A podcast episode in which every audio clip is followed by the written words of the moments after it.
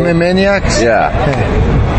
We, we say MM, MM Maniacs. MM Maniac. Okay. MMA Maniacs. Wow, just recording. Hey, this is Glover Teixeira. You listen to MMManiacs.com. Yeah. Podcast. That's awesome. So I do it again. You Okay. wanna- Yeah, yeah. One more. What do you call? What do you call? MM Maniacs podcast. Podcast. Okay. Hey, this is Glover Teixeira. You listen to me. M- It's alright. MMA MM Maniacs. Maniacs. Hi, this is Glover Teixeira. You listen to MM Maniacs podcast with the devil rejects over here, guys. Perfect. Thank you so much once again.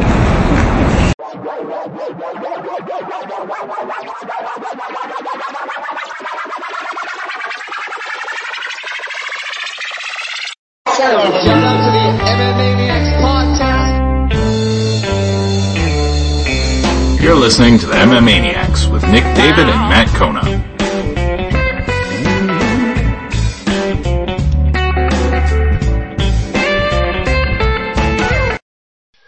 I didn't see that one. All right, let's just talk about what we Uh, did just see at the beginning of the press conference. So this isn't complete clickbait to anyone watching or listening. And that press conference was Eddie Alvarez and Conor McGregor. What were your thoughts when that was announced? Where did you hear it? Um, I saw it where I get most of my news these days, which is Facebook.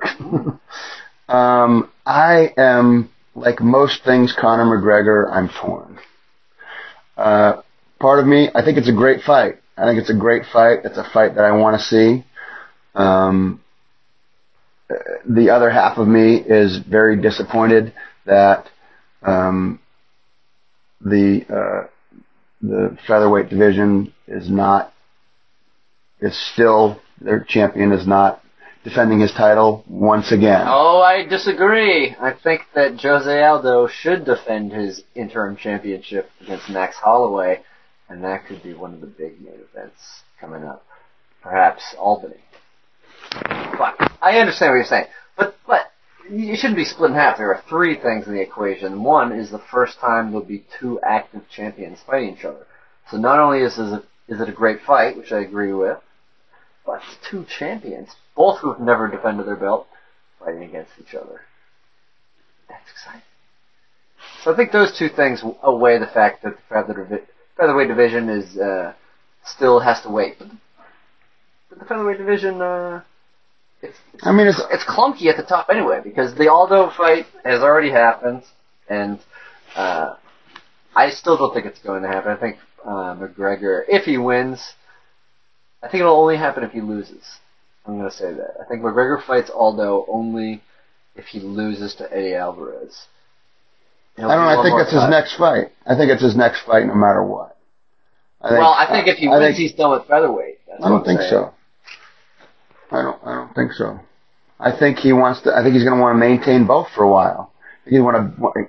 Why would you? Why would you do it just for that split second of being the champ? For that split second, I feel like he. He's still in the history books. Yeah, but I feel like he's going to want to defend both of them for a while. I think he's going to want to hang on to them both for a while because he's a very active fighter. Uh, you know, obviously because he's making the stupid money that he's making. Why wouldn't you? You have to strike when the iron's hot. In another five years, nobody's going to give a shit about Conor McGregor. Maybe not. Maybe not five years. Maybe Yeah, eight years. Whatever it is, whatever it is, you have to strike while the iron's hot. You know, when he was saying in the press conference when they were asking of him about what he thought he would make for this fight, he's like, "I think I'm going to be closing in on forty million dollars this year." Hot damn! Mm. Hot damn! That's some life-changing money right there. You know. Still, I do know, but it's only two Jim Carrey movies from the, the 90s. I'm just saying. It's Ace Ventura 2 and The Mask right there. No, Yeah, I'll take it. I'll take Ace Ventura Yeah, 2 money all day long. no, no absolutely. um, If, Yeah. you, if you can't stretch 40 million bucks out to keep you afloat the rest of your life, you're doing something wrong. You have too many people in your entourage, and uh, there are too many bottles of Cristal that you consumed. right. So, I'm going to try it, though. So, PayPal me, mattconastandup at gmail.com, and if I get to 40 million, I will try to make it last the rest of my life. All right. I'll be his accountant. That Um, siphons money off of the So Nick, this is a. I guess this is. Well, I'll ask it on the podcast regardless. Um, are you going to be in attendance at Madison Square Garden for this? I'm buying tickets tomorrow. Uh, right. Wow, what's the date? Oh, it's November 12th. It's the anniversary of the first ever UFC as well. Wow, that's pretty heavy. Let me look at my calendar. Saturday. Uh, I'm going to be buying tickets or attempting to buy tickets, but I'll be at work, and I think that it's a real bitch to buy tickets with mobile devices. So, um, I'm probably going to either bring my laptop to work or hand over my personal possessions to someone to buy the tickets on my behalf. Um, we'll see. Not sure how that's going to work, but uh, I'd like to be in. I have nothing going on. I've the 10th, 11th, 12th, 13th, 14th are all open for me. Cool. Because I was thinking Uh, of going, of course, to maybe uh, Tempe Rain to be a part of the spectacle. I don't know if I'll go for the press conference and make it that. Hey, if I can get the time off from work, I'm gonna have a couple extra days in New York, do some afternoon open mics, see some. I'm gonna say yes. Yeah. We're gonna go. okay, you heard it here, We're going. folks. We're going. We're gonna dabs. Yeah, we go, that's a lot easier to get to than Cleveland. You could take a one dollar bus too. Yeah, we'll probably drive. We'll take the Cadillac. Oh yeah. We're gonna take. Over there. We're gonna take the Cadillac over New York City. That's fine. Where's Brooklyn at? We're gonna take that question. So, um, All right, we're in. We're gonna make it. We're gonna make this one. three championship bouts. It was the first time since UFC free 33, which was uh, hailed by many as a disaster because it went over the runtime that had three championship belts, bouts, all of which went the full 25. And uh, so they're probably I, going to start I remember. I, I got. earlier. I got my money back on that one. Yeah, that's pretty sweet. I I called. Uh, I, think it might have been Cablevision at the time. Continental Cable Might have been Continental Cablevision. Shit. Whoever I saw a guy with a BankBoston shirt today. I love old corporations. They make me so reminiscent. Uh, yeah, I got my money back on that one. I Did you look up? Those- Did you look up their number in a NYNEX phone book? And then uh, Probably. Probably. I had a big rotary dial phone for the longest time when I was living on my own as a 20 something year old. that's So, great. That was, actually I might have been, uh, was I in my 30s then? But it's great that you went out shopping for a rotary phone. No, I didn't. I just, uh, I got inherited it from my grandmother. It was like in my aunt's garage and it was stuff that was there and it worked. I didn't have to spend money on it and it was, uh, you know, for those of you that have never heard of a rotary dial phone, you used to have to, oh, what a pain in the ass. yeah, you dial it and then it would go, go back around. And then you would forget what number you dialed, and you'd have to start again. That's what would happen on occasion, yep. Yeah, it happened a lot to me. Still having flashbacks. But of the other two championship fights, which are you more excited about? Joanna Jędrzejczyk against uh, Karolina Kowalkiewicz, or Tyron Woodley? It's a dumb I, I, I, it's, question. a, it's a- it's a Woodley dumb question because it's the most, the fight I'm most excited for in the whole card. Oh, great.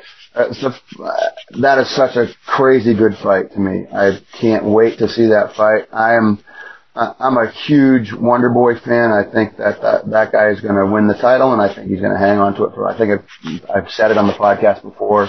I stand by that. I think that guy is crazy good, and uh, you know, I think Tyron Woodley is a great fighter too. But I'm ready to see Wonder Boy take over the world. Oh man. Uh, I'm ready to see him take over the world. I'm ready to see him go up to middleweight. Uh, I'm ready to see him stop around in middleweight for a little while. Uh, I'm very excited for that fight. I think he's too fast and too technical, and uh, I think Woodley's. I mean, Woodley's got power. Uh, obviously, you saw it. he can dump somebody on their butt. He can knock them out just like that, just in a split second. Somebody can lose their consciousness immediately with with uh, with Tyron Woodley, but I think Wonder Boy is, is too fast and too technical. Um, But my concern, and, and, and this is where I think it's going to go.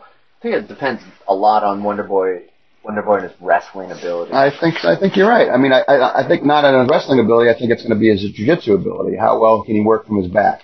Because I don't think I think Woodley's going to want to dump him. Mm-hmm. I think he's going to want he's gonna, he's gonna rush across the cage like Chas Skelly, but without a jump. Yeah. Like he's just gonna make it seem try to some fake to a to a takedown, and he's gonna Mickey Gall to CM Punk, but it won't be quite as easy. Yeah. I don't think he's gonna. Yeah, I don't think he's gonna have that much. Uh, definitely not gonna be that that easy of a fight for him. Right there. You wore that on purpose, you dirty son Yeah, of a yeah. bitch. We did. Uh, Nick and I. Uh, I want to burn that shirt We got- before. uh, before, before. of course, my CM Punk UFC shirt. I think the only time that these letters may all be together on one piece of fabric. Yeah. Um, It's the second time he's wore it when I come over here. He's wore it both times purposefully because I was going to come over here. Just because it was the closest shirt on the top of the Right. plain laundry pile. But because Nick and I, I dragged him to a uh, podcast where there was 19 other comedians, and I think we po- mentioned, might have mentioned it last time because we just recorded immediately after, but it has come out. It's on my Facebook page. Tommy O'Deed show. Tommy O'Deed kid. Tommy O'Deed kid. Uh, we were recording the first part of that through the microphone on my headset, which I just realized that it's not as good of a microphone, so I've shut Oh, my okay. headset off. So hopefully, Welcome to the nicer sounding part two. or three, depending So, on when you I'll, put the uh, interviews. Yeah, I'll try and edit that first part of it to see how it sounds. Some point in this podcast, uh, I'm going. To, we're going to have an, an interview with Steve Ward, uh, and he is uh, the very first mixed martial arts referee to be licensed in uh, the state of New York, and so he's going to be on. Uh, he's going to be on the podcast here. We're going to do an interview with him.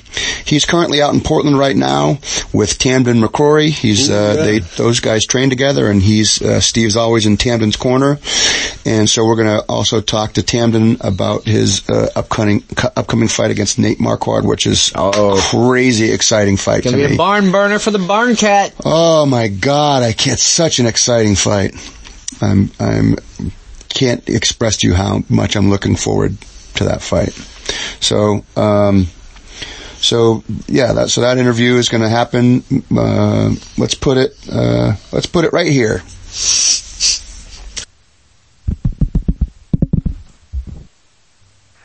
Hello. Hello. You there, brother? Yeah. Hello? Hey. Can you hear me?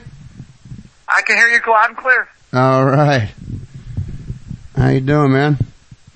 I'm doing great. How's Portland? It's crazy. I love Portland. I grew up. I, I grew up out in Oregon. So Oh, you did? yeah, I spent a lot of time. city. Yeah, it's a happening town, man. Yeah, it's awesome. And, and they got us staying like literally in the center of downtown.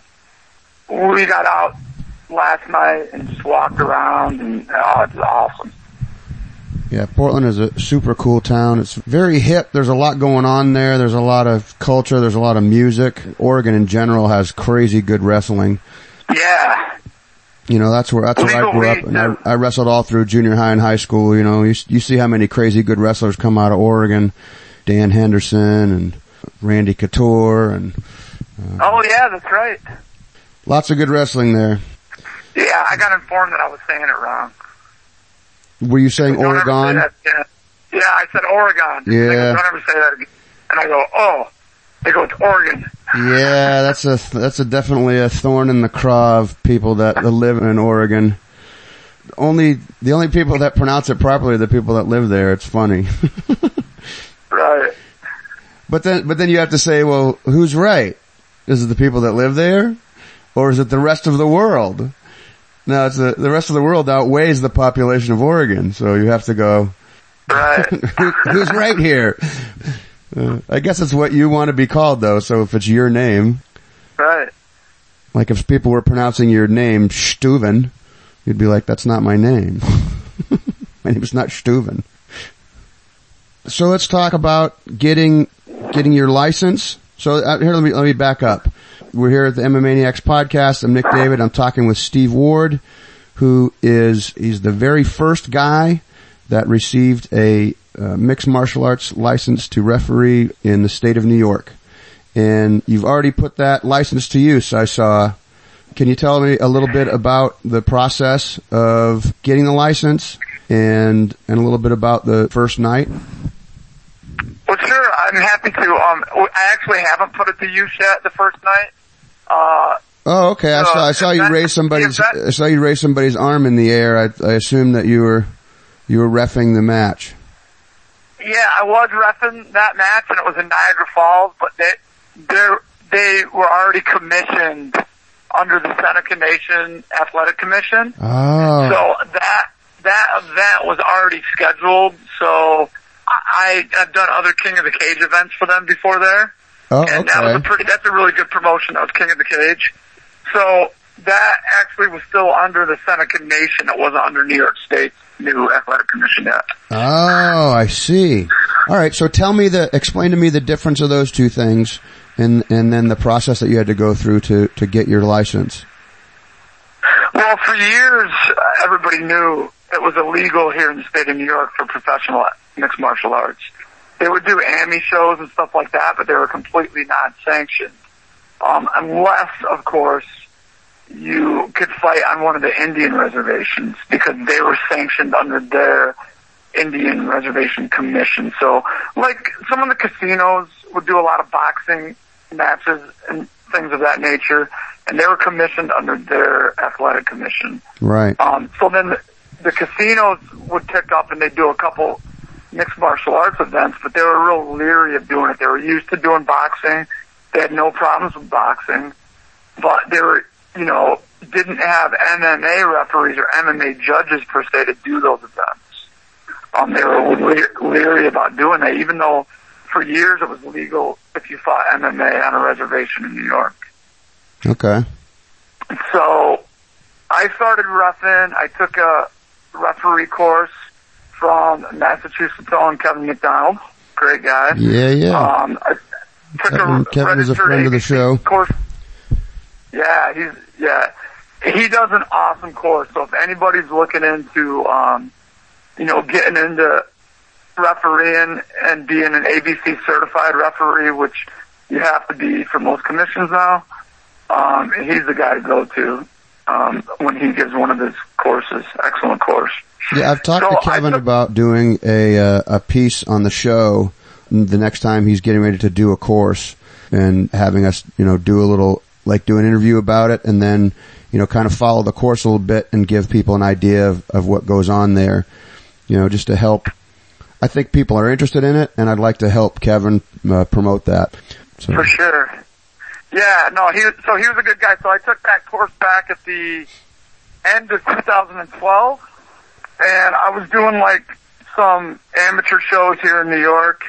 I applied for like my license in Pennsylvania and in Massachusetts, and in those states, um, it's not that it's easy to get licensed because you have to do a lot of shadowing stuff like that. They just don't license you and then go on, but in those states, the application process is fairly simple. Um, you do like a one-page application. Uh, have you had any felonies? Yes or no? Have you taken an ABC-approved course? Yes. Attach certificate. Pay fifty dollars. So on and so forth. The application in New York was a little bit different. First of all, it wasn't one page; it was eleven pages oh wow.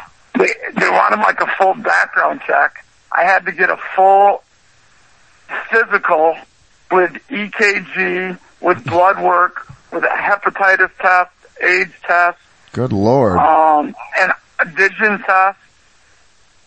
Um, like a full workup. They wanted all that, which no other state requires.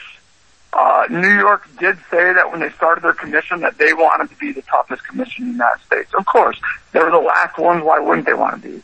You know? Well, they certainly were the toughest ones to pass uh, pass legislation, so it's not surprising. Right. So, 11 full pages with your full physical. Um, they wanted references from other, you know, events you've refereed. How many events have you refereed? You know, just a lot. They want to make sure they're not getting, you know, just any guy that, that just decides he wants to be a referee. And then they want you to attach another, then they want you to attach another page like, what martial arts experience have you had? Um, you know, any belts you hold, anything like that, which I feel should be the number one question on any application from any of those states. How can you be an MMA referee when you've never trained to have jiu-jitsu, Muay Thai or any or boxing in your entire life. I agree. I think I think that's one of the I think that's one of the biggest things, and I think that's one of the biggest issues that I've seen uh, in in refing when I have an issue with it. It's like that guy that guy obviously doesn't know what's happening, and that is why. You know, there was a, I wish I could remember the fight. There was a fight recently within the last year, um, where someone, uh, you might be able to remember it. Um, but there was a fight where uh, where someone was putting in a submission, but it wasn't even close, and the person wasn't close to tapping at all, and the ref stopped the fight, and the guy was like, "What are you doing?" That was not. Uh, it wasn't even close to being a submission. Like as I was watching the fight, I was I could tell that the guy was completely safe. He wasn't in any danger at all, and the ref just stopped the fight because he didn't, obviously it was a guy that had never done any jujitsu. He didn't know anything about jujitsu. And so he, you know, I don't know, out of, out of fear or for whatever reason, he, he chose to stop the fight. So I agree with you 100%. I think in order for you to referee mar- mixed martial arts, you need to study at least one, if not multiple disciplines. Right. So I'm with I, you. Completely, completely, completely agree. I, I I don't know how people can do it with not. And I'm not sure which fight that was, but there's been multiple cases like that. I mean, I, I see it all the time. And then on the other side of that, you see ref, referees just because a guy has somebody in mount and he's giving he's pounding him out. Sometimes they stop it too fast because, like, I know what a good shot is. I don't know if it. I know if it's a hard shot. If he's bouncing this guy's head off the off the canvas, it's a good shot. Right. But so many times I've seen a guy in mount and just slap slapping this guy in the face with the back of his glove. Or the punches are bouncing off the guy's elbow or the guy's arm. Right. It's like, okay, those punches aren't getting through. Why are you stopping the fight? So I, I agree with you there too. I always prided myself on being completely fair and reasonable. I was a police officer in Binghamton for 21 years, and they could call me whatever they wanted after those 21 years. Oh, that guy was an asshole. He was this. He was that. But one thing that I take pride in is that they can always say I was fair, no matter what. And I think that is really going to transfer over to my refereeing. Now that I'm retired, I want to do this more often. Um, and just be just be fair to the guy. I mean, and that's one reason why uh, it's kind of so bittersweet. Like I can't corner Tamdan anymore. I can't corner anybody. I mean, I've got friends that. Oh you know, no, fight. right. No shit, that's right. So wow, I didn't even think of that. I can't show any, even though, who know, even though three years from now we might be doing a fight in Madison Square Garden, Tamdan's fighting, I wouldn't be refing that fight anyway. Right, of just course because of my past history with him. But you can't show like any type of favoritism to any of these fighters, you know, and they shouldn't. So that, that's if I want to progress and take this longer, you can't corner anybody anymore. I had to turn Right. in all my corner licenses. So you can't you can't corner him anymore, but you can help him prepare for the fight. Obviously, you're there in Portland now. You're helping him prepare. Right. What? Where's the cutoff to what you can do in helping him prepare for a fight? Is there any sort of stipulations on how much you can help him prepare? No, I, I don't. As far as I know, um, they're still advancing like all the rules, but I had to read all the rules and regulations. You know, obviously that New York State put forth, um, and it's just what's fair is fair. I, I can't show any favoritism, and that's and that you know that's completely fair. So they don't say like I could never. If, if say he's at the gym and we're screwing around one day and I hold mitts for him and he's not even getting ready for a fight or something. You know what I mean? I don't. They're not going to care about that, obviously. You know what I mean? But there's a perception, and you even see it sometimes, where certain they don't want any of the judges or the referees to have any type of uh you know training relationship i guess you could say i'm not sure exactly how to say it but but they don't stipulate like right off the bat you can do this and can't do that because then it would be a 40 page application probably Yeah, right. but they do, um, you know, they, want it to be a tight commission, which will, be good and bad in some ways. Um, and, you know, they want the best. And obviously I know that, uh, here in November in Madison Square Garden, I'm not going to be repping the main event. I know that. They're bringing in all the all the big guns for that. You know, John, Dan Miragliotta, Herb Dean. Like obviously they're going to be refing UFC 205. For sure, yeah, yeah. What I am what I am hoping for though is to get in like some cage side inspection and like that. Um, and Kim Sumbler, who's the um, she took over the MMA portion for the athletic commission for the state. Um, I know that she wants a core group of guys for the smaller shows that she can trust, that she relies on, that she knows, you know, are good officials. Um, not that there's going to be a lot of smaller shows that will be able to come to New York because of the strict stipulations with insurance and stuff like that.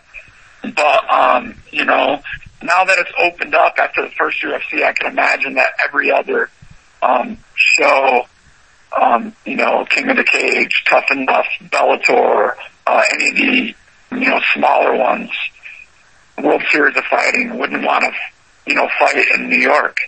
Right. So- Yeah. Now, are you licensed in any other states? As a referee, no. Do you have any plans to? Judge. Yes, yes.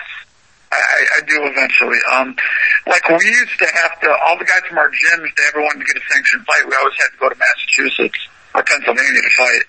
Right. Well, that was the that was the one I was thinking of the most, just because there's a lot of MMA activity in Massachusetts, and we're right next door. So, just assume that I, Yeah, I I, I would guess in that probably that would be the first place you might get licensed, other than New York. Yeah, about six months ago, I turned in my application for Massachusetts for judge and referee, and I just never heard anything back from them. I, I, I really didn't follow up either, though I kind of forgot about it. But eventually, yes, I plan on applying to all the, you know, at least the eastern states. Nice. I look forward to seeing you. I'm sure you're eventually going to make your way into the octagon. I look forward to that. Well, thank you. I appreciate it. I, I have, no- I have Appreciate your support. Yeah, I have no doubts that you served as a, a fair man in your duties as a police officer, and I'm sure you'll be a fair referee as well. Thank you very much, Nick. I appreciate it. Yeah, my pleasure. Thanks for spending some time talking with us about it. I've been li- I've been listening to the podcast since the beginning. I appreciate right, you well, listening. If you're done with me, I'll, I'll hand you off to the cat. All right, Steve. Steve Ward, New York's very first mixed martial arts referee sanctioned by the state of New York. Thank you so much for taking some time with us, and we'll talk to you soon. Thank you. Big fan of the show. Appreciate it. All right, Steve. Take care. Okay, you bet. Just Tamdan. Yo, yo. Yo, yo, Tamdan the Barn Cat McCrory. How are you, my man? Doing alright? I'm glad you could take a minute to talk with us. Your fight against Nate Marquardt is the fight that I'm looking forward to the most on this card on Saturday. When I saw the fight announcement, I was like, oh my god, what a good fight that is. As a fan, I'm a fan of both of you. I've been watching Nate since Pancrase. And I, you're one of my favorite fighters. I don't say that just because you're. I don't say that just because you're on the phone with me. I, I, I mean, I when I when you when you came back into the UFC and you fought Josh Samman and you jumped over the fence and you smashed Joe Rogan in the hand. That's like one of my favorite moments in mixed martial arts history.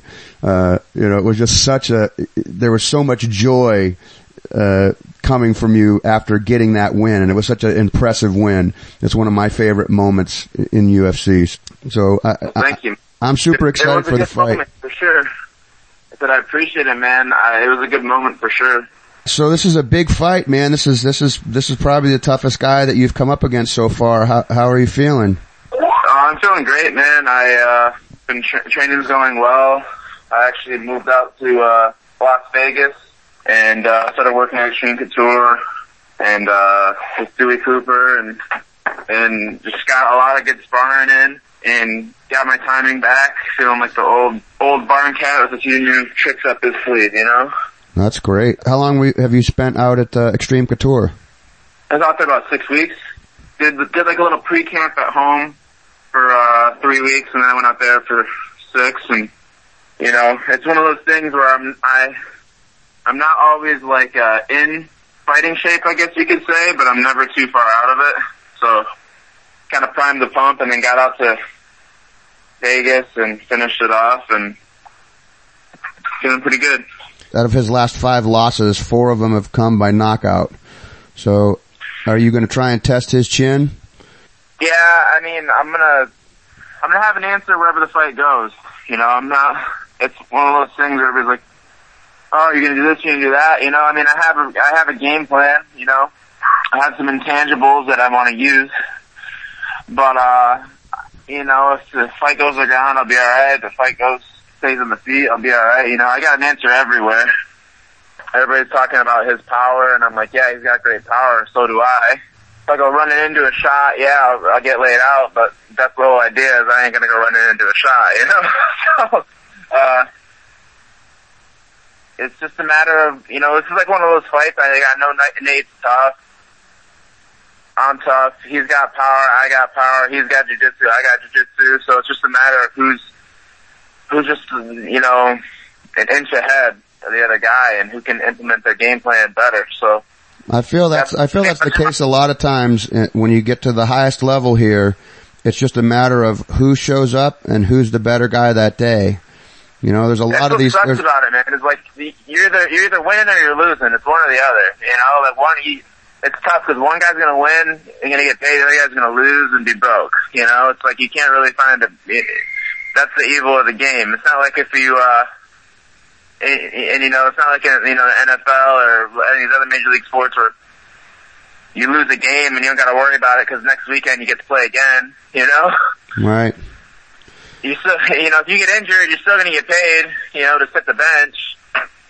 But uh, you know, I, I think in my last fight, I had a lot of lot of shit going on in my life, and I put a lot of like stress on myself, and I really, you know, wanted to impress. I wanted to um, score a big knockout, basically, and you know, it's. I got a trainer, Mike Mike Atkinson, and he's a strength coach. He works with the Knicks and does a lot with basketball and boxing and stuff. And he was like, you know, I was telling him about you know my mentality going. in. He's like, yeah, dude, you, you, you never go into a game saying I'm going to shoot 30 points. You know, you go into the game and and you just do your thing, and if 30 points comes, it comes. But you don't go in and say that's what I'm going to do, right? You don't go into the game and say I'm going to hit a grand slam. But when the stars align, you're you're primed, you're ready to do it. So I uh last fight I put a lot of pressure on myself to perform and came out flat and you know didn't really do as well. And this whole training camp, the whole like idea of it was to get back to enjoying, you know, fighting, enjoying, enjoying, you know, the lifestyle, the training and whatnot. And at the end of the day, just go out there and do what you know you can do. You know, there's no added pressure. There's just perform perform the way you know you can perform, and you know, an opportunity will present itself to end the fight, and you'll take it. So that's how I'm going into this fight. You know, just simple, simple game plan, and that that was the game plan I had all my other fights coming back. I just said, you know what, I'm gonna go out there, I'm gonna stick a jab in the guy's face, find my range, and figure it out. And every time I did that, I was successful. The one time I thought to myself, I gotta hit this, I gotta hit that, you know. Obviously, it was just, you're shooting for the moon and, and you, you're not even escaping the orbit yet, you know. That seems like it's a, a healthy way to think about it for sure. Having a very uh, narrow idea of what exactly you want to do is not allowing you other opportunities, I'm sure. Right. You know, you're a well-rounded guy. I love to watch you fight. Everywhere the fight goes, I enjoy watching you fight. You have some of the slickest jujitsu in mixed martial arts.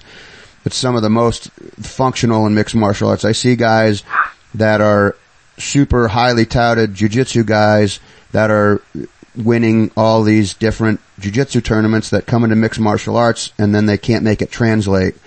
And I watch you and I see you going from sub to sub to sweep, chaining these things together constantly while still throwing punches and getting punched. It's a very impressive thing. I can't wait to see you fight on Saturday. I wish you the best of luck, my man. I would love to see you come out with your hand raised and uh, I hope that you do. That's the game plan, dude. I appreciate the support, man. You got it. All right, Tamdan the Barn Cat McCrory, thank you for talking to us at Mixed Martial Arts. Uh, at the, I don't even know the name of my own goddamn show. Thanks for talking to us at the MMA Maniacs podcast, my man. Awesome, buddy. We'll catch up with you soon. All right, take care. Bye bye. All right, bye. And we're back. Steve's a great guy. I'm, uh, I've chatted with him on Twitter a little bit. Steve is a really good guy. He's uh, he's one of the first people uh, that we really noticed was somebody that was checking out the podcast, and he's been uh, super supportive of the podcast. Um, so we can't thank him enough for for listening and and uh, and spending time to talk to us uh, today. So, or in this case, me today.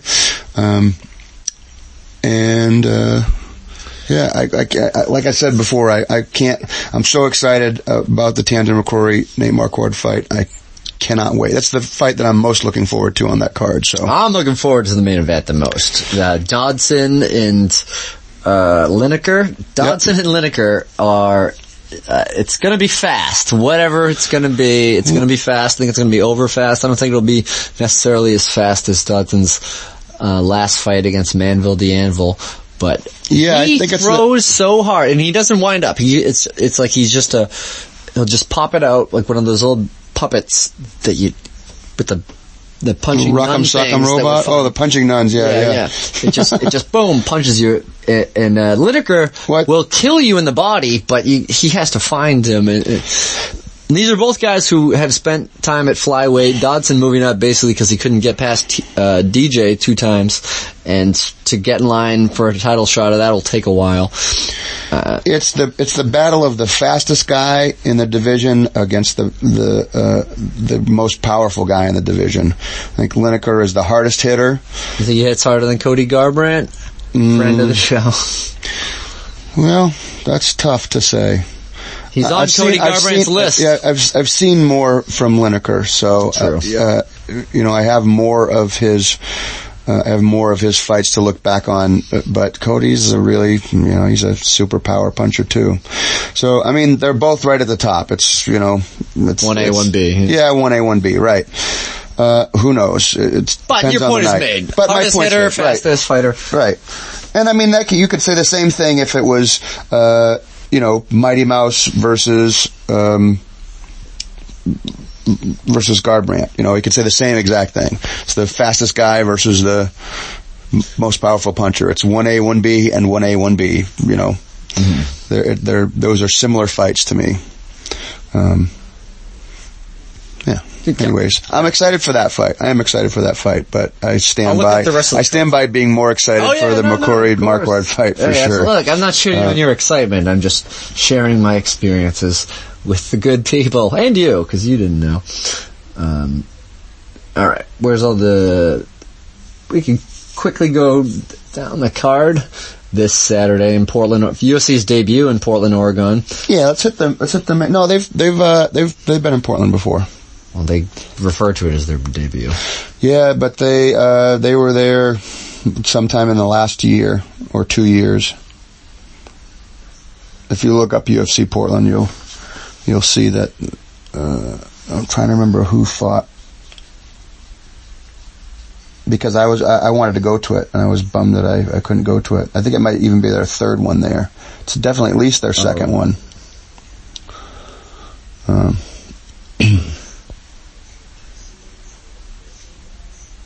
You don't have to worry about. it. I can edit all this. no. I can edit all this nonsense, all this. This is not out. nonsense. This is drama.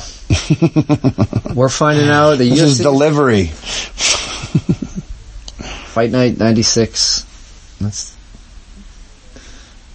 I don't know. Everything says this is uh,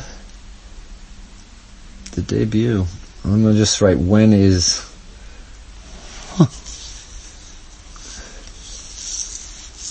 I'm pretty sure that they had a uh, a f- uh, what do they call it when they do those big uh, events? Fan yeah, the fan expo. I think they had a fan expo there. I may- be making this up. Maybe I, am I making this up? Am I going crazy? I, think could so, be going crazy. I mean, Jon Anik wouldn't lie to me, and he he's referred to it. Uh, when the UFC for well okay anyway I didn't I've been distracted by the fight card looking into the uh, anyway okay What did you think of Cyborg? Did you watch that fight? Should we I wrap did. that up before we look ahead? Yeah, yeah. This is like an out of sequence version all around. Yeah, we just had was- a press conference. They announced, uh, even though the news broke last night, late last night via ESPN about McGregor. There's three title f- fights, of course. Uh, they had, they officially announced Chris Weidman, Yoel Romero. That's a Chris really Weidman exciting gonna be on fight. That's a really exciting fight. yeah, we were talking about. Let's talk a little about that because uh, we started to speak about it when they were facing off, and uh, obviously I want to save it a little bit for the podcast. But I mentioned what I think it's going to come down to is wrestling, perhaps more th- more so than striking. Yeah. and you brought up a great point. Well, I, I mean, that's the he's the best wrestler that Weidman has faced. Uh, I, I mean, I think I think Yoel Romero's Olympian, yeah. yeah, he's probably the, he's probably the best wrestler in the middleweight division. Um, so it's, but he's, you know, you've seen him uh, knock guys out cold. He's got really powerful hands, so he can do that too. I think, uh, I think Weidman's a more technical striker than Yoel Romero is. Um, I still have, fast too, though. yeah, he's very quick. I still have a, a thorn, a, a, a, craw in my hat, or a thorn in my side, or a, a displeasure, a displeasurable taste in my mouth surrounding Yoel Does it, Romero. does it taste like a stool sample? It does. T- it tastes like it tastes like sitting on your ass on the stool uh, uh, an extra minute, and then uh, coming back and knocking out Tim Kennedy. That's what it tastes like to me. And it's we haven't seen Tim Kennedy since then. But we will see him earlier that night because he's fighting Rashad Evans, who is making his debut as a middleweight. I didn't hear this. You didn't? Oh yeah. Jesus, what a card! Yeah. God damn, what a card! Yeah, they didn't have the full card at the uh, press conference today. They just had, I guess, the full main card. It's like another Misha UFC Tate is 200. fighting on this card too. It's like another UFC 200. That's pretty much what it is, but it's with uh, a McGregor actually on the card. yeah. Uh, so and no Jesus. Brock, but it's at Madison Square Garden, so maybe Brock will do a run in.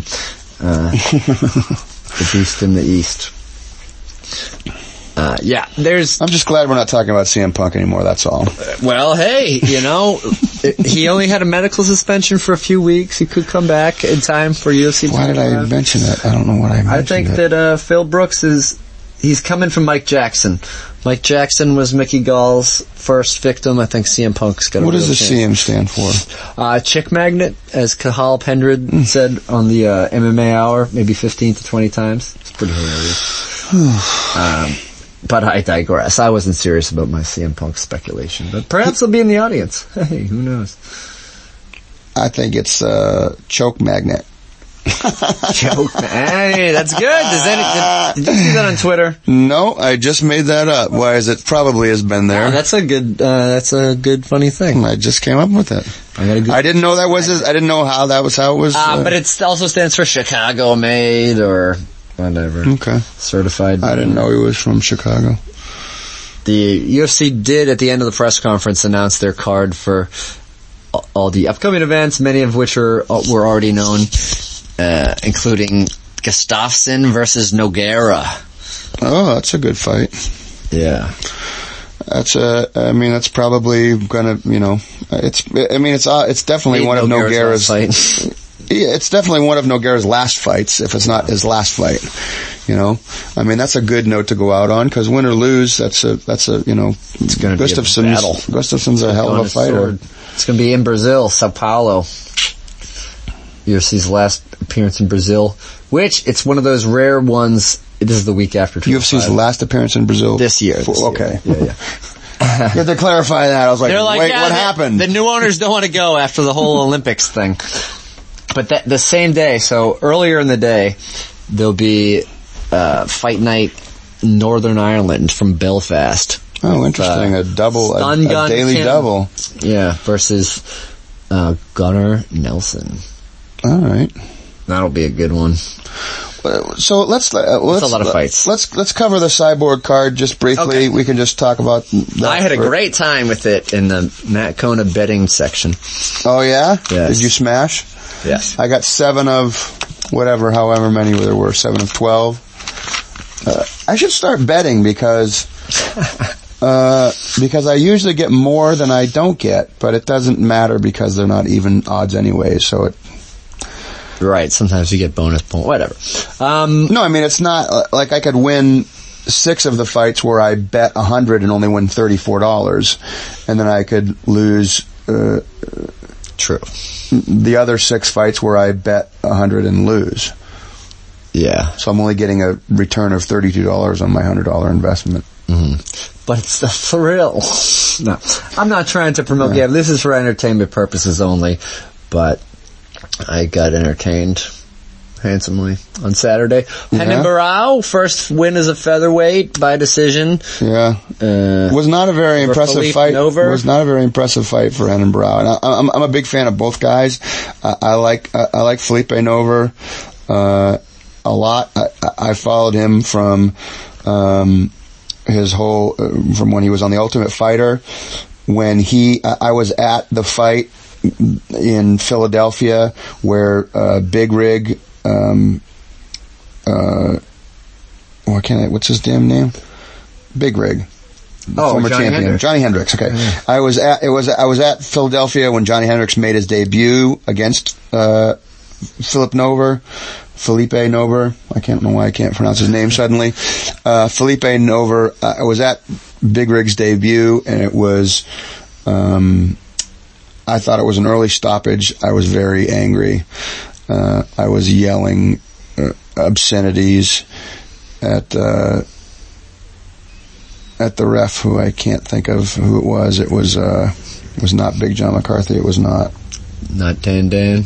What's that? Not Tan Dan Miragliotta. Yeah, it was Dan Miragliotta. Yeah, it was Miragliotta. Did you want to kick him in the butt like Roy Nelson kicked John McCarthy in the butt? I did not want to kick him in the butt, but I did. I was yelling at Dan Miragliotta a lot of obscenities because it felt like a very early stoppage. Um, because I was a big a big fan of Novers. See how I didn't use his first name, so I didn't have to worry yeah, about yeah, it. You that don't have to worry about that. It's a Um, tricky. It's double P. So, uh, and I'm still a fan of his, and I thought that, uh, uh, you know, I, I was not excited. I mean, not that I wasn't excited. I was not, uh, I was sad for him having to fight Renan Barão because I figured Barão's going to come back and really make a fucking statement. And it wasn't a statement that much. It was, uh, it was not a really impressive fight. I mean, two of the judges gave one of the rounds to Nover. Um, one judge gave all three rounds to, uh, one judge gave all three rounds to Renan Barão. Two judges gave two rounds to Barão.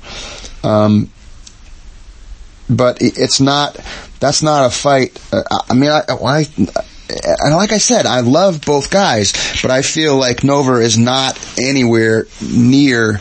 But Nover's tough, so that, I think that's why great he fighter. couldn't be finished. He's tough. He's a great fighter. I really, I really like him. And maybe I'm talking out of my ass, but I feel like Barão is on another level. But maybe he just, maybe. I feel like it was he was on another yeah, level. maybe Because those, TJ maybe those, Dillashaw's maybe those two, fight. maybe those Dillashaw fights just Oh, for sure. The just first took one. the maybe those they just took the wind out of his sails, uh, you know. But he looked fucking because he was ten years, man. He went ten years without a defeat. He looked like a world beater, like uh, you know. So when I when I saw the fight against Nover, I was like, oh, that's not a good fight for Nover. I thought for sure he was going to get cleaned out, and maybe. Maybe he just has a new game plan now. He's trying to play it safe to work his way back up to try and get a title shot again.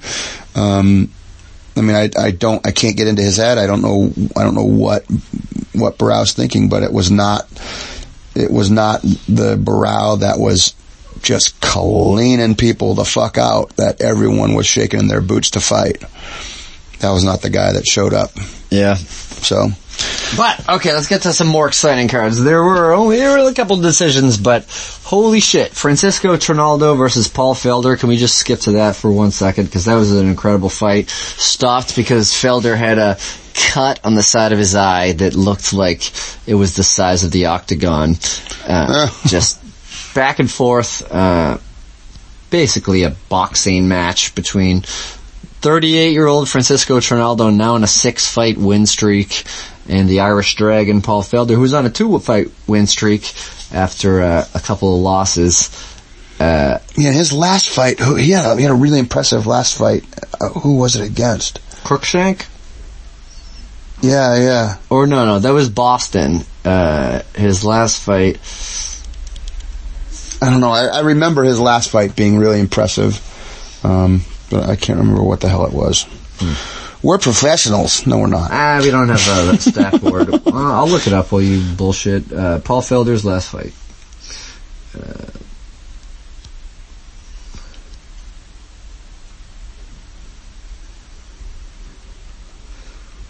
has three opponents. I know Cruickshank was in Boston.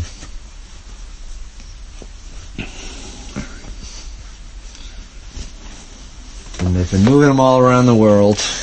I, I feel like it was somebody that I felt like uh, like he was going to beat, like somebody that was going to beat him, and he pulled up Uh, and well, he beat. Joshua Burkman most recently. Okay, yeah, yeah, that was. And then he beat Daron Cruickshank after coming through with uh, trying to rebound from losses to Ross Pearson and Edson Barboza. Hmm. Of course, the big win before that was a clip that many people have seen many, many times: spinning back fist to Danny Castillo. hmm No other giant. Uh, Jason. And did he not? Did he? How, how did the how did the uh, Burkman fight go? Oh, he won by decision. Okay. But he impressed you, and then I guess so. uh, yeah, I, I know I had Burkman on that. I know I had picked Burkman in that fight for sure. Well, Burkman is a much bigger guy. He used to fight at higher weight divisions and uh, come back. Oh, a guy that was on that card that I know that you're a fan of, who was briefly not with the UFC, has re-signed. You hear Ben. Oh yeah, Ben Saunders is back on it again. Killer B, Killer B. So who do you think is Ben Saunders next? Uh, oh, who would you match him with? Fresh back, provided that he's healthy. Man, let's make let's do a fantasy little undercard thing. Maybe it'll happen in uh, UFC Albany.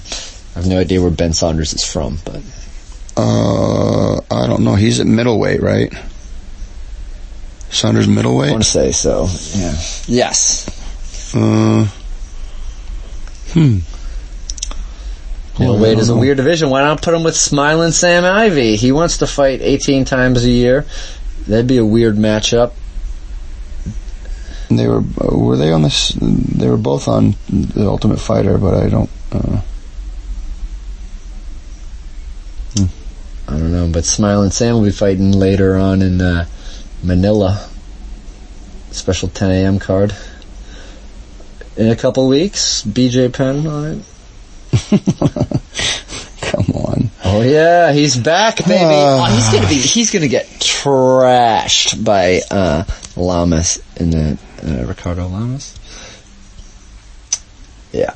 Yeah, I don't. I'm not excited about that fight. Uh, uh,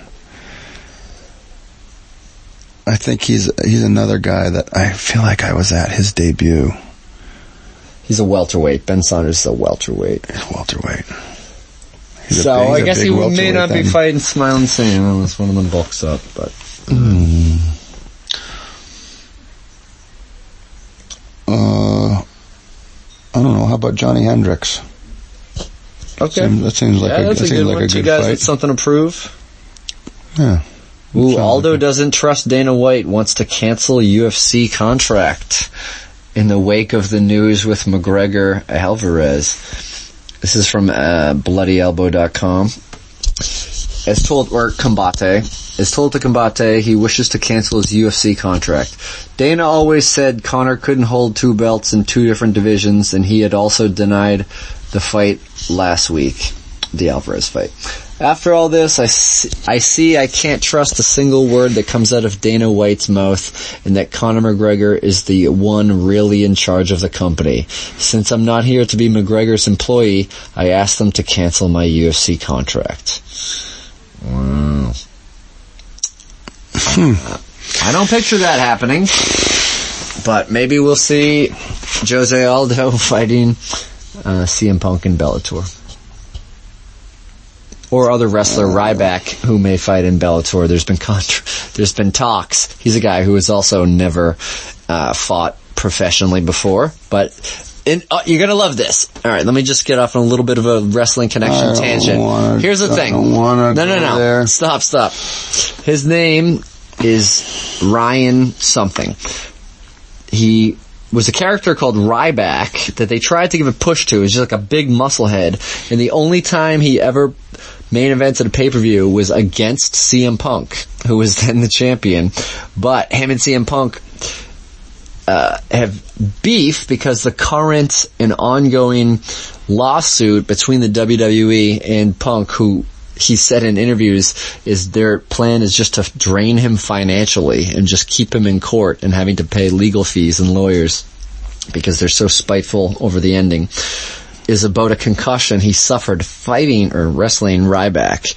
And now Ryback burned bridges with the WWE. They got rid of him and the final thing he ever did in the WWE was a parody of CM Punk's old entrance because he came out in Chicago and did the It's Clobbering Time some uh, pageantry that CM Punk used to begin his fights with. So what a weird world that now he wants to get into Bellator. okay, tangent over. I don't. I don't. It was like the. It was. It We're was, gonna the- watch it was it. so painful for me. that whole thing was so painful for me. It's poetic if I you feel. think about it. I feel injured. wrestling. I feel injured right now. Right. Well, what would make you? We need a cut man. We need a cut man. I need a, I need a cut man right now. So we'll edit in a funny clip, and uh, maybe that'll make you feel better. Ready? Ba-dum-bum-ba-dum-bum. See, that was funny. Oh, long hair don't care. Cody Garbrandt. Oh, did you play that last time? Um, what was I going to say? Next, uh, next order of business, I guess. Um, BJ Penn. Was it about that? Uh, I mean, No, I feel like it was much- about Ben Saunders. Uh, uh, oh, fighting at welterweight, a good matchup for him. Mm, Robbie Lawler's not busy. Yeah, that's that's that's that's that's not a that's not a nice way to welcome the dude back. No. Although that's a hell of a fight. I would like to see that fight. Yeah. Um, I'm not playing matchmaker with Ben Saunders. I've uh, I, I've liked what I've seen, but I've really only seen him fight a few times. Back to McGregor Alfred. uh, Oh, it was about it was about Aldo. I was going to say Oh, something the about, I was contract say something about cancellation. Aldo. Uh, I- I don't. uh, I, I, I'm not sure if he's just trying to steal some spotlight, or if he's legitimately really angry, or if he's just trying to keep his name i- i- in the in the news. in the news, right? Um, but he's not going anywhere. That's the stupidest thing he could ever do. Yeah. The nobody was watching the featherweight division And Aldo wasn't an active champion. un- until McGregor got there. Aldo was not a very active champion, and the most money he's ever going to make is going to be fighting McGregor again. So he's disappointed that he didn't get that fight. Uh, uh, understandably so. I get it. It's completely understandable. I get where he's upset. I'm upset for him. I think it's fucked up that they're stringing him along and that they're letting McGregor fight again without defending his uh, featherweight title. I think it's uh, I think it's bullshit. At the same time, you know, I, I, I- I have to start going. It's not. It's a different world now. It's just a different world. It's not. It's the. It's the world of McGregor. He's making so much money for the UFC. He can do whatever the fuck he wants. If he wants to fight Ronald McDonald, he can fight Ronald McDonald. If he wants to fight Brock Lesnar, he's to fight Brock Lesnar. Whatever the fuck he wants to do is what the UFC is to let him do. So uh, he's just breaking every record that's ever been, and so I I just gotta go. I don't know. I throw my hands up in the air and I go, I can't keep being upset about it. Yeah. It's a Um, it's a special moment in time that was yeah, but it could to still happen. happened. But it could still happen after he defends his title. It's not people aren't going to want to see it any less. Yeah, but people wanted to see it immediately after UFC 194 when he first announced it in the 194 post-fight Right, but he's had two bullshit non-title fights since then that don't mean anything. Uh, they're not bullshit because they do mean anything. They mean the two biggest pay-per-view sellers in UFC history. They mean the biggest gate in UFC history. Those Well, things that's mean the that's the thing. That's uh, It where it's that- the it means world of that fans McGregor are now. watching, but it means that fans are watching, and that many fans watching is ultimately a good thing.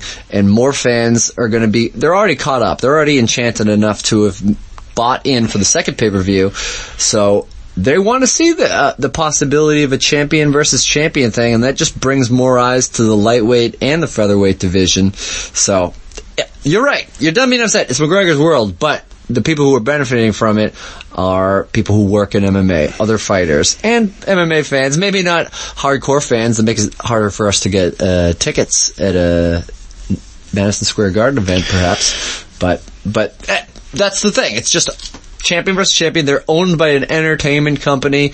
Yeah, it's just becoming more of a. That's the thing. But, As a- but this as was going to as- happen when it was Zuffa too. It was going to happen when it was Dos Anjos, McGregor, and it's it's better to. I feel like it's better to happen before the Aldo rematch because now Aldo, there's the narrative of him being all worked up about it, so that makes there to be some friction to go into the rematch. Otherwise, it was boring. It, the, McGregor said it himself.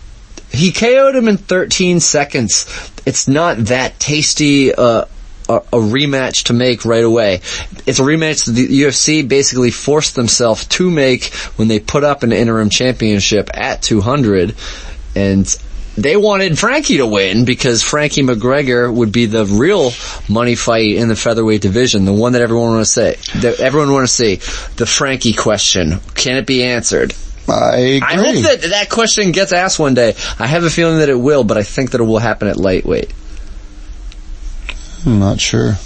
I'm not sure. I definitely want to see that fight, but But I think McGregor is done with the featherweight division after UFC 205. I don't think he goes back and fights Aldo. I think maybe Aldo moves up and fights it uh, lightweight, but I think that's where McGregor will do his work the rest of his UFC career. I disagree. I disagree. I don't think I don't think McGregor has worked this hard to be able to hold to be, to be able to have both titles without defending both titles. He's an active fighter, and I feel like he's gonna it's gonna he's gonna he's gonna do he's gonna go back and forth. I think win, lose or draw. Obviously, you said if he loses this, if he loses the Alvarez fight, he's gonna go fight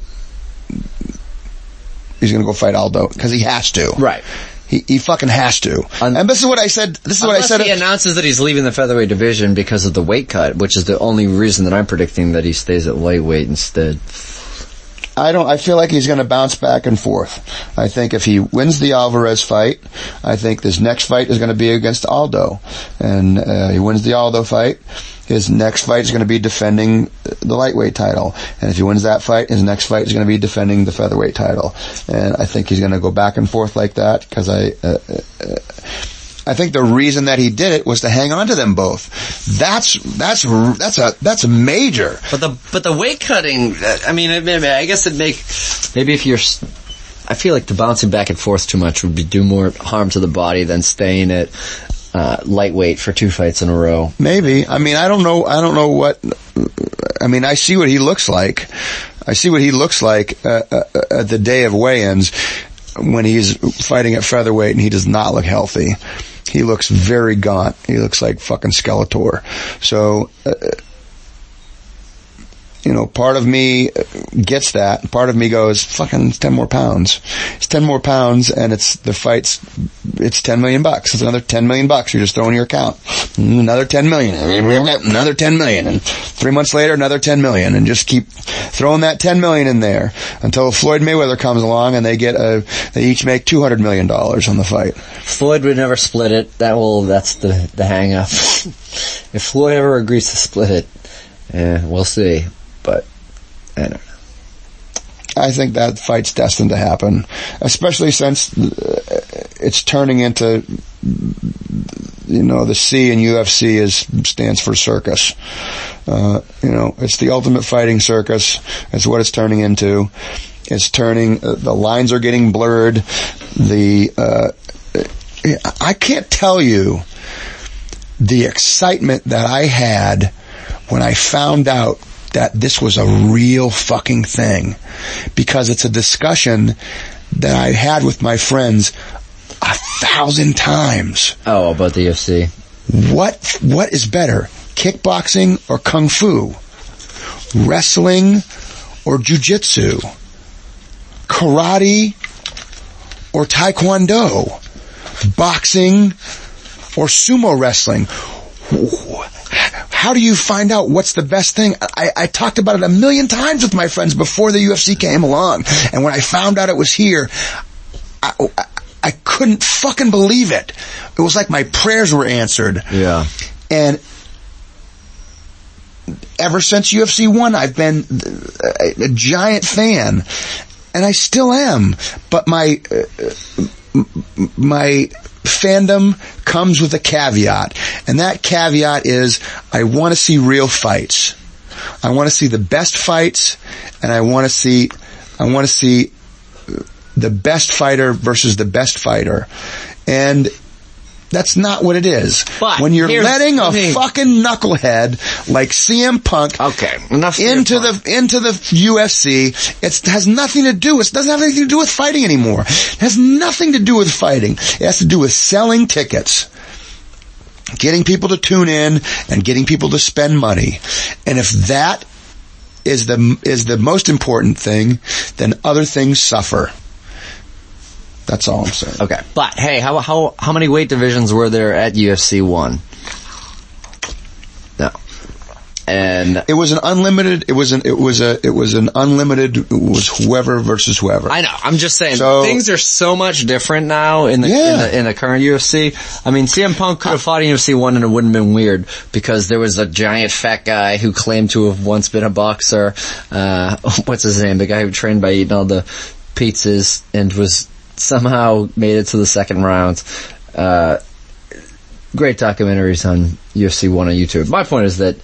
Uh, I think you might Kevin Rosier. uh, I think that you're right. Yeah. Yeah. And I read and go read. Is this legal? Did you get uh, a copy? I am not. I don't have a copy. You have a copy here, Right? I have a digital copy, so Oh, okay. I can't. We, we, on- you email it I have me? like no, no. I mean, it's like on a Kindle app. Ah. So that's the thing, because I'm a big fan of sharing books and trading books, and that and it's just shit out of No, luck. I have not read that, but I have talked to Art Davies about coming on the show, and he said he was going to get back to me, and then I contacted him again, and he said he was going to get back to me, and he hasn't. So it's been a few months, so I will, I will contact him again about coming on the podcast and uh, possibly getting a book to give away to our listeners. Fuck our listeners. they don't read. They don't read. yeah. I think they made it clear uh, the number of books we tried to, we've tried to give away to them. Yeah, it's okay. And uh, It's all right. I don't even. I thought you probably misspelled MMA Maniacs to get here. Who knows?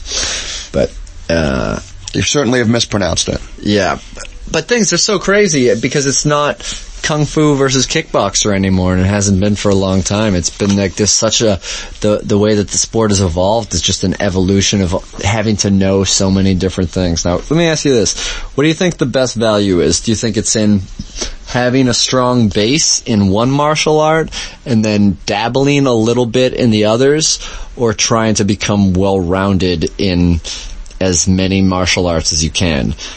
I guess it's sort of the question. It's like, do you do a thousand different? It's like a. This is some Bruce Lee quote that I'm butchering. Do you do a thousand different kicks one time, or do you do one kick a thousand times?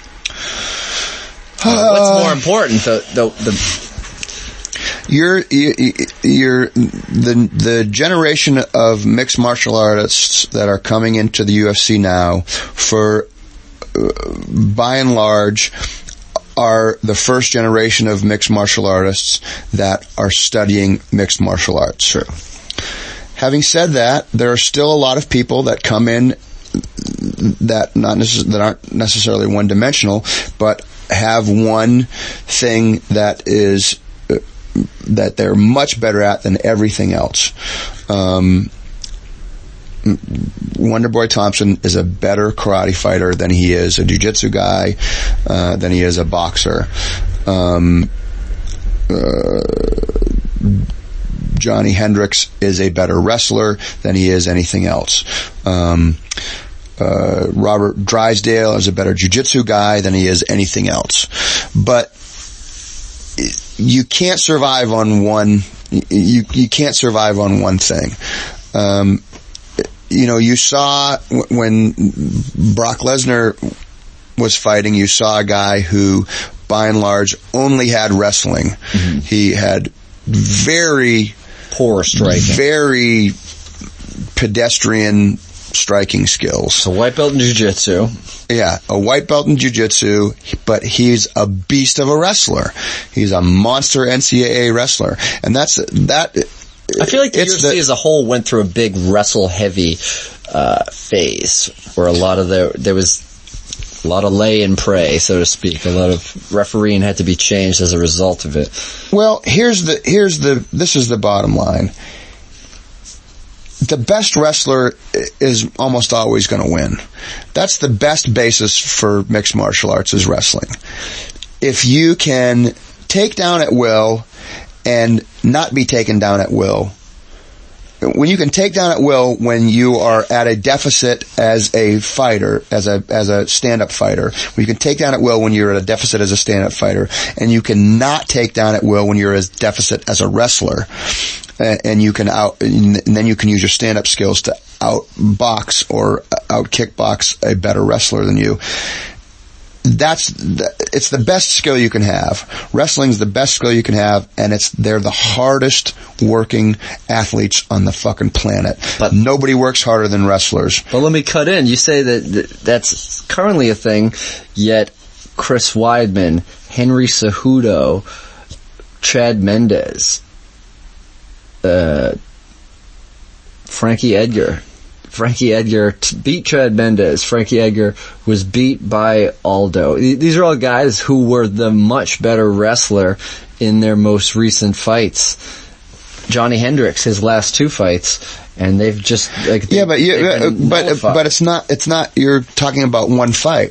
Chris Weidman uh, has lost. I'm just saying in recent history, recent UFC, that's what my argument is, that I feel like the wrestling at one point was the, the best thing that you can have, and I feel like that's no longer the case. I feel like the best thing that you can have now is flow, be, be able to flow in, into all the diverse attacks. But the best basis, the best, matches, the best, so here's the thing. You, you have to be well rounded as a fighter. You can't come in just as a wrestler. You can't come in just as a kickboxer. You, you can't come in just as a jujitsu guy. You have to be well rounded. You have to have a skill set where you're able to fight off your back, where you're able to fight standing up, where you're able to take people down, where you're able to defend takedowns, where you're able to defend submissions. You have to be a well-rounded fighter in order to fight in the UFC. In order to fight mixed martial arts in general in most places. You have to be well-rounded. Having said that, the best basis that you can have, the best skill that you can start off with is wrestling. So if you're a if you're a great wrestler and then you learn how to kickbox and you become a really proficient kickboxer, or combine it with your jujitsu, even better. This seems to be with Demian Maia's, uh, where his skills have really taken off since he left and found himself left middleweight and went to welterweight. And he speaks very highly of it. He said if he, he kind of wishes he was born in the U.S., he would have done wrestling, uh, instead of jujitsu. But now, now that he's finding wrestling at a later age and able to combine it with his jujitsu, it is crazy. well, you have to have it. See, that's what when when the UFC started off, they. Uh, you could do what Royce Gracie did, which was stand at a 45 degree angle, back away from your opponent and throw little, little teeps and then shoot in. And you didn't have to have great wrestling skills because even if he shot in and the guy sprawled, he could, he could, uh, he could pull guard and work off of his back, which he did a number of times. But you can't do that now. People are too hip to it. And so jujitsu guys that are world class jujitsu guys, if they can't get you to the ground and then they don't have a stand up game, their entire thing is nullified. Everything's nullified. Their whole game is kaput. It's in the toilet. True. So, I mean, Mickey Gall took CM Punk down, and his entire I swear to God. striking game I was swear to God, I'm going to cut your fucking hair off and I'm going to tie it in a braid and I'm going to choke you with it. So great point, Nick. Good point. You're right. Uh, Okay, that's that's great, but uh, I, I I want to talk to you know what I met a guy while working who was the head coach of Rutgers wrestling team. I work in tourism at the Boston Duck Tours, and if you just had the cauliflower ears, and I'm a fight fan, so I said- so I just said, "Do you train?" I thought that was my coolest way of saying that. Not, "Are you a famous fighter?" Yeah. Who are you? Do I recognize you from the Croatia prelims? No. He's, he's a wrestling coach at Rutgers, and has trained uh, uh, Frankie Edgar. So he's like, "That's our guy." New Jersey, Rutgers. So, uh, it's helped Frankie Edgar prepare for fights. That's pretty cool. Nice. Very cool. So, but I'm always interested. What was his name? Did you get his name? Uh, no, but I will look it up because I can just look it up on the Rutgers website. But yeah, that'd be cool. Maybe I'll reach out to him because that'd be a fun, uh, little discussion and a lead into 205 because, uh, Please call him up. Get a little interview, a little ten minute. cool. You know, It's a possible, uh, possible preview of like, hey, what's up? This is the guy that bothered you about your funny ears at the Duck sorry Tours. about your funny ears. I think you're cool. I like those ears. I like them ears. All right. Um, so good.